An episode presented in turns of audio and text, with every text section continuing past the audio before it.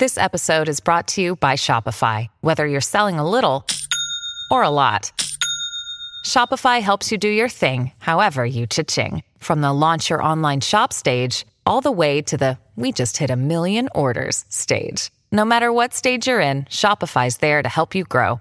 Sign up for a $1 per month trial period at shopify.com slash special offer, all lowercase. That's shopify.com slash special offer. With the Lucky Land slots, you can get lucky just about anywhere.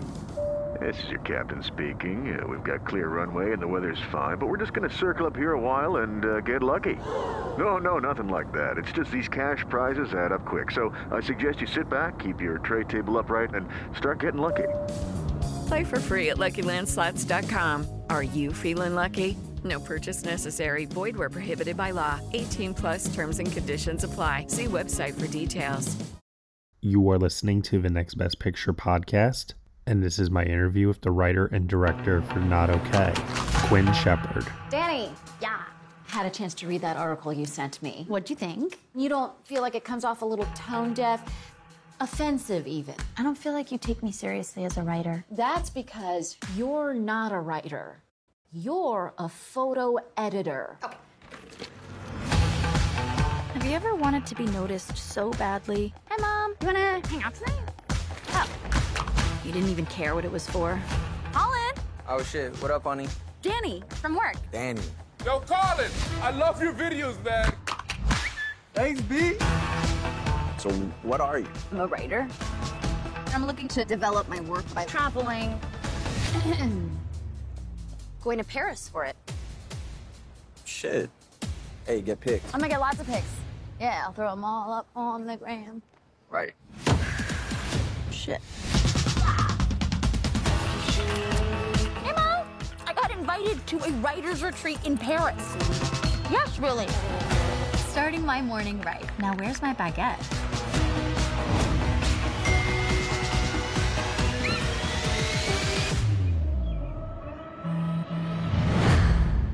Have some breaking news at this hour. A string of terrorist attacks struck Paris this morning, leaving dozens dead and many more injured. Flight 2677 now arriving. Danny? Danny, she's okay. We are here with the girl of the moment. You've been blowing up our Insta feed. Speaking of bombings. Really glad you're not dead. Me too. Isn't she so strong, everybody? Oh my god, you're the girl from the Paris attacks. Let's not forget the signature red beret. Hi, I'm Danny. Rowan, welcome to group. We're all survivors here. Do you want to share? Oh. If you're not okay, that's okay. The internet likes to turn victims into villains. Oh doesn't seem to be happening to me. You should be prepared if it does. We need to talk. Be careful what you f- wish for.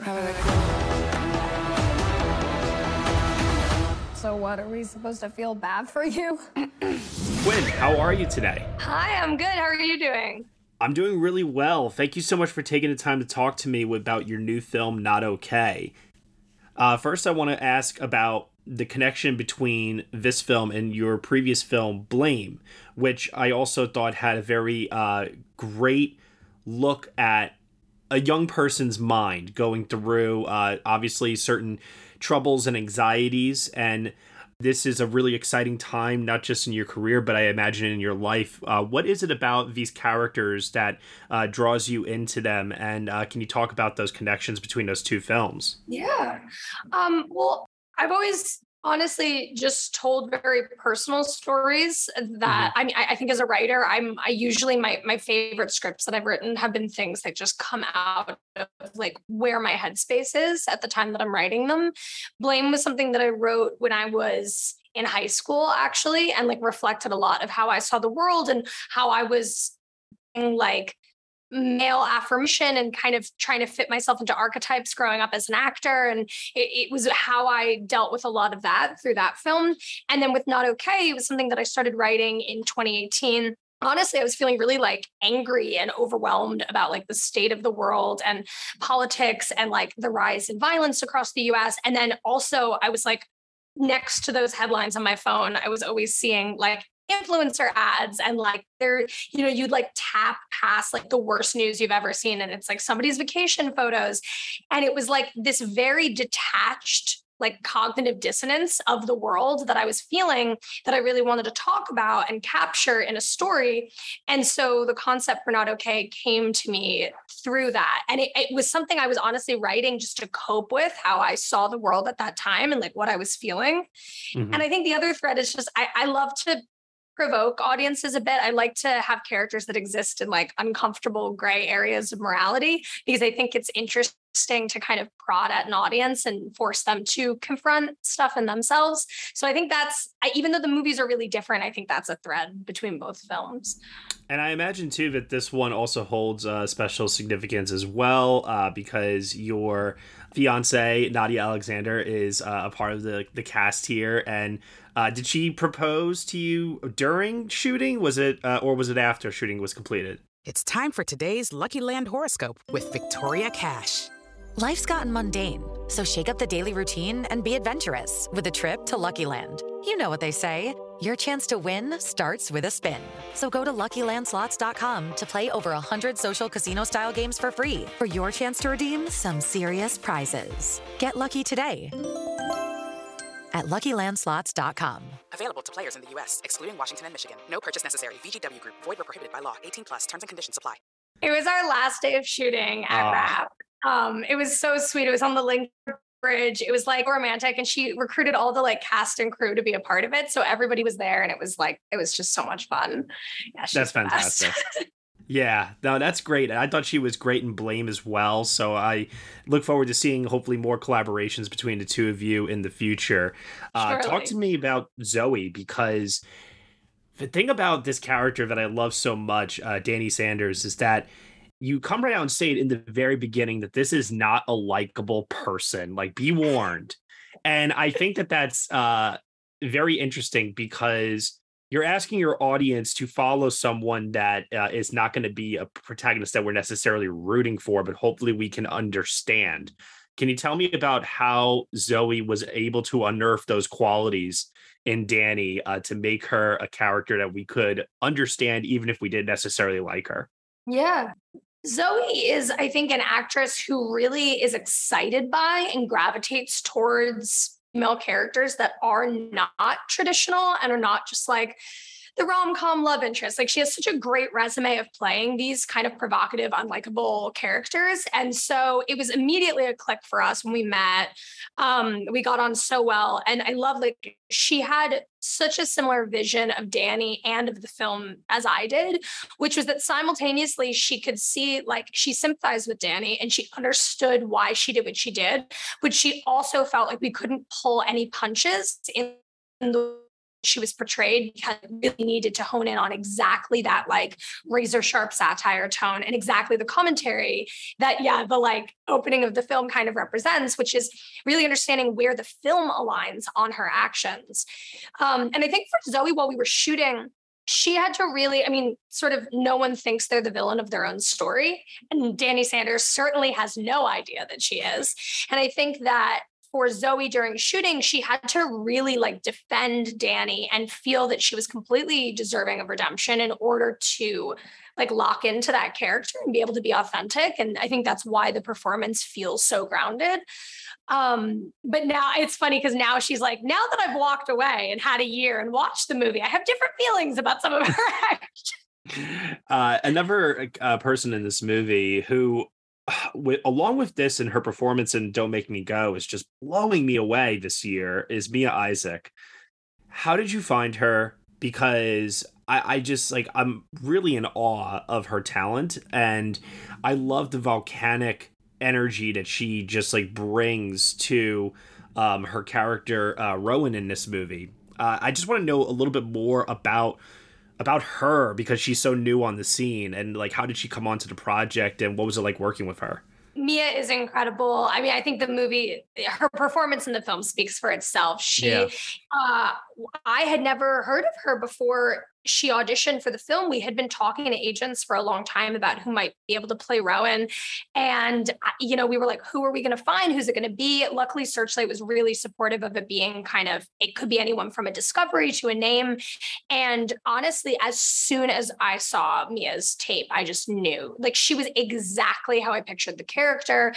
It was, yes, volcanic is like the perfect word. It was this like fire and passion and genuine, like pain and love and it is so much that she just holds inside of her that it just all came through in in her very first tape and i just absolutely knew that she was rowan.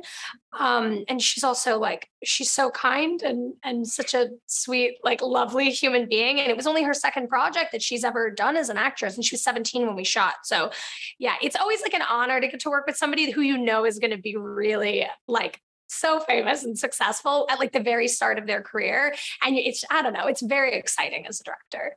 Totally. Uh, and speaking of directing here, you mentioned, you know, the sharp satire in this movie. There's also, I think, a propulsive energy to the filmmaking in terms of the editing and the way the camera moves. Can you talk about some cinematic influences that you look towards to capture the right tone of Not Okay? Don't you know that you're a grown up?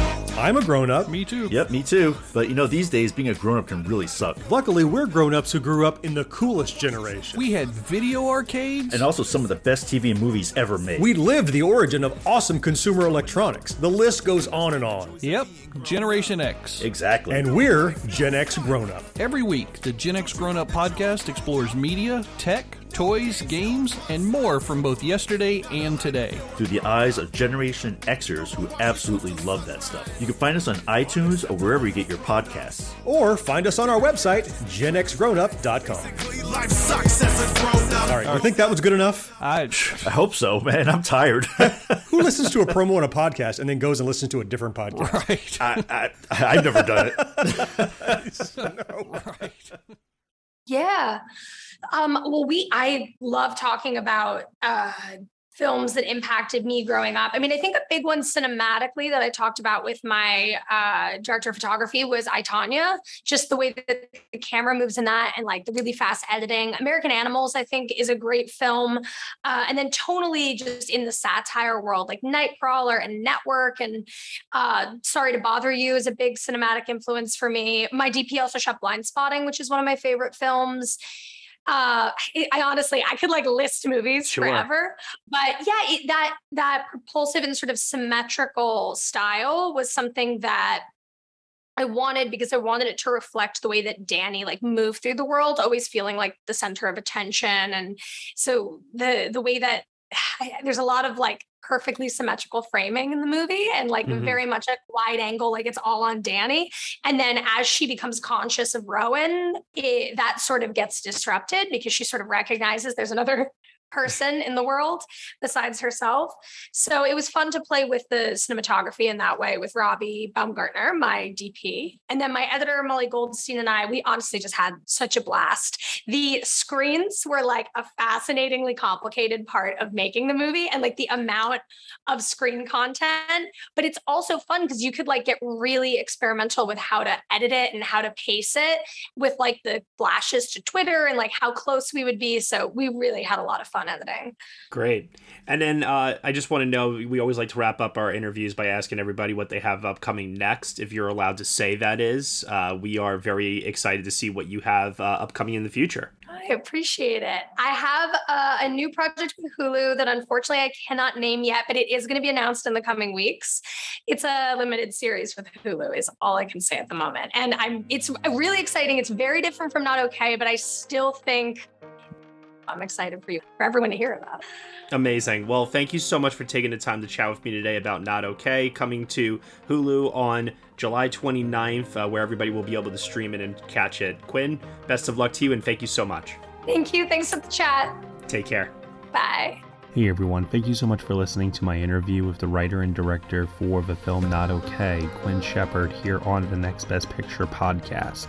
Not Okay is currently streaming on Hulu. You have been listening to the Next Best Picture podcast. We are proud to be part of the Evergreen Podcast Network, and you can subscribe to us anywhere where you subscribe to podcasts. Be sure to leave us a review on Apple Podcasts and let us know what you think of the show. We really appreciate your feedback and your support. which you can also lend on over at Patreon. For $1 minimum a month, you'll get some exclusive podcast content from us. Thank you so much for listening, as always, and we shall see you all next time.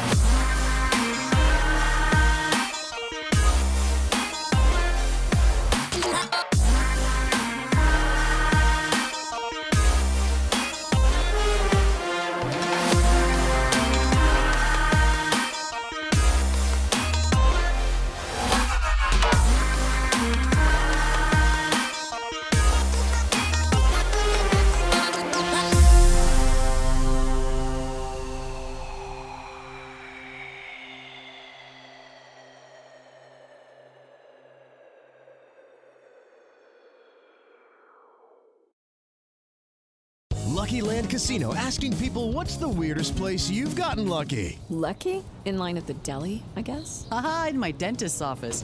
More than once, actually. Do I have to say? Yes, you do. In the car before my kids' PTA meeting. Really? Yes. Excuse me, what's the weirdest place you've gotten lucky? I never win and tell. Well, there you have it. You can get lucky anywhere playing at LuckyLandSlots.com. Play for free right now. Are you feeling lucky? No purchase necessary. Void where prohibited by law. 18 plus. Terms and conditions apply. See website for details.